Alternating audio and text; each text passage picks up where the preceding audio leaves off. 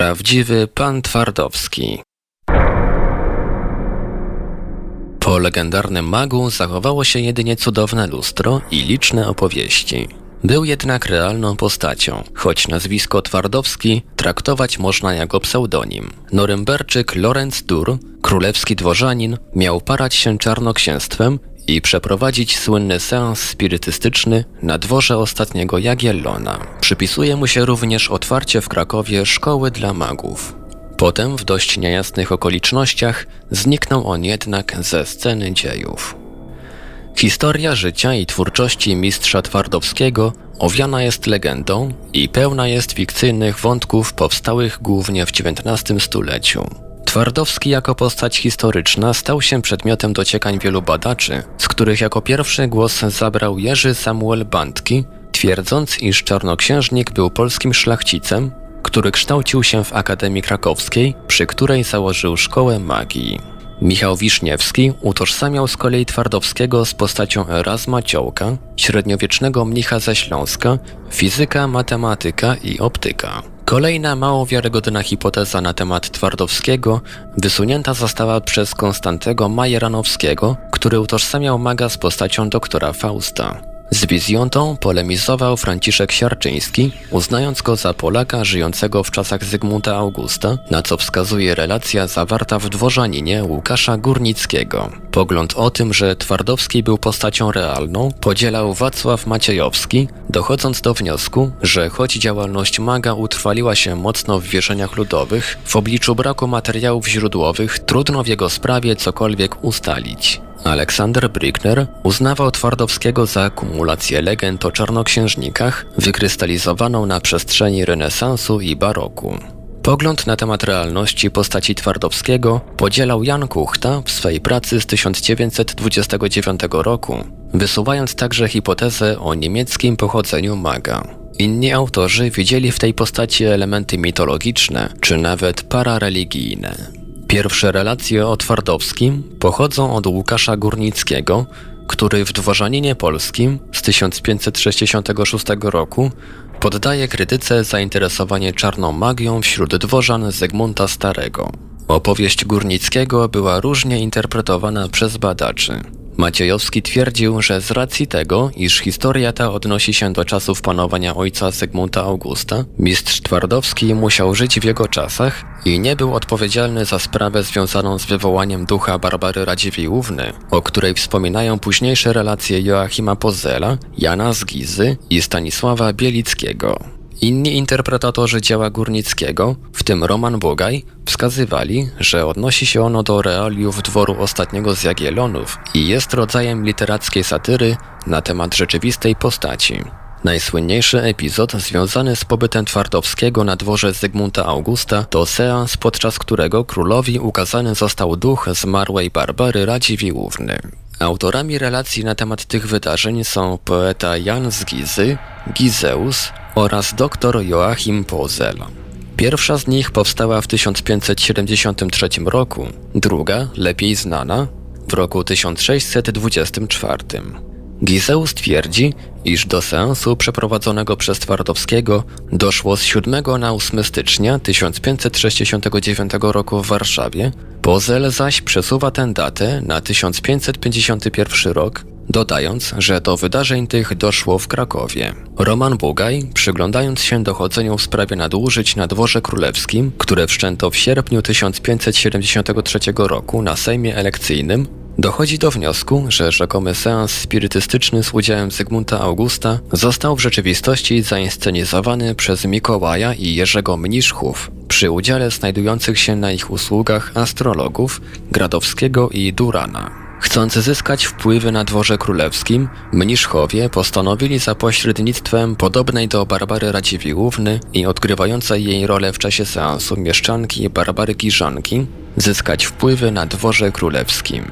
Opierając się na oświadczeniu Jakuba Pęgowskiego odnośnie maga Duranoviusa, Bugaj powtarza hipotezę Jana Kuchty, który mówi, iż za tym pseudonimem ukrywał się Lorenz Dur. Laurentius Duranovius, niemiecki mag, którego nazwisko spolszczono na Twardowski. Od łacińskiego słowa durus – twardy. Z kolei drugi z magów zidentyfikowany został jako Wincenty Gradowski, syn zamachowca, który targnął się na życie Stefana Batorego. Istnieją także inne wątki, pozwalające łączyć postać Lorenza Dura z mistrzem twardowskim. Jedną z nich jest odkrycie Kazimierza Władysława Wójcickiego dotyczące nieznanego rękopisu Józefa Wereszczyńskiego, biskupa kijowskiego i jednocześnie pisarza politycznego, który relacjonuje, iż biskup krakowski Franciszek Krasiński podczas studiów w Wittenberdze zapoznał się z Twardowskim, a następnie sprowadził go do Krakowa. Wraz z karierą Krasińskiego rosła też rola Twardowskiego Dura, który miał zostać koniuszym na dworze Zygmunta Augusta. Choć pogląd Wójcickiego został skrytykowany, m.in. przez Brücknera, Krasiński rzeczywiście studiował w Wittenberdze, ognisku reformacji i Centrum Rozwoju Sztuk Tajemnych, ucząc się m.in. u Filipa Melanchtona. Według Bugaja w aktach imatrykulacyjnych tej uczelni odnaleźć można także nazwisko Laurentiusa Dura. Ponadto jego nazwisko w formie Dominus Dur lub Dor Schwab funkcjonuje w rachunkach dworu królewskiego Zygmunta Augusta z lat 1549-1571. Nie wiadomo, czym dokładnie trudnił się Dur Twardowski, a także jak wyglądały jego relacje z Krasińskim.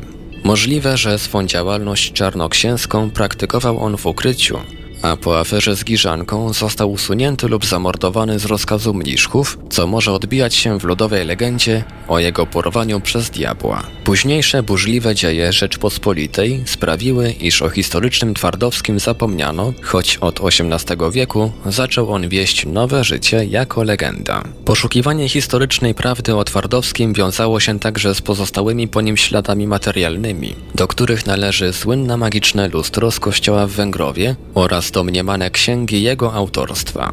Teodor Narbut opisuje lustro jako z metalu białego, płaskiego, wysokiego cali 22, szerokiego 19, z fasetką dookoła, w czarne staroświeckie ramy oprawne. Według Wereszczyńskiego lustro miało zostać przekazane w darze biskupowi Krasińskiemu przez czarnoksiężnika, a następnie złożone w świątyni. Ze zwierciadłem wiąże się szereg legend mówiących o jego niezwykłych właściwościach ukazywania strachów, przez co zostało roztrzaskane kluczami przez ministrantów, nosi rzeczywiste ślady uszkodzenia, a przebierający się po mszy księża widywali w nim odbijające się diabły. Waga zwierciadła wynosi 17,8 kg, a wykonane jest ono z kruchego stopu bizmutu i antymonu z niewielką domieszką miedzi. Niewiele wiadomo o jego pochodzeniu i przeznaczeniu. Pierwotnie mag mógł używać go w katopromancji, czyli sztuce wróżenia z lustra, choć według domysłów innych badaczy mógł wykorzystać je podczas seansu wywoływania ducha Radziwiłłówny. Napis na lustrze, wspominający Twardowskiego, wykonany został najprawdopodobniej w pierwszej połowie XVII stulecia. Legenda przypisuje Twardowskiemu autorstwo księgi Liber Viginti Atrium, przechowywanej w Bibliotece Jagiellońskiej, która w rzeczywistości jest dziełem żydowskiego kabalisty z Pragi, Pawła zwanego Żydkiem.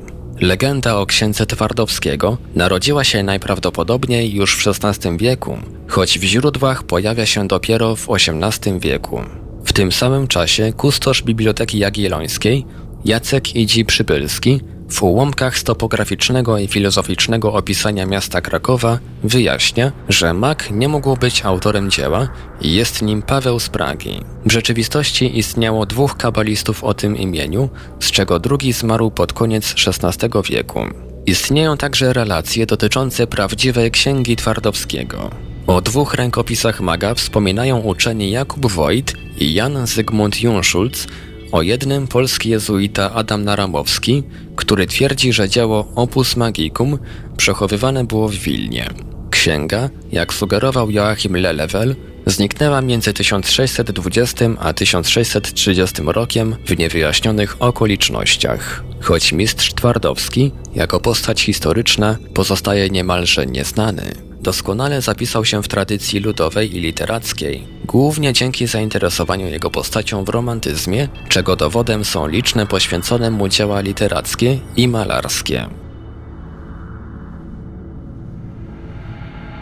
Autor Piotr Cielebiaś. Portal Infra. www.infra.com org.pl.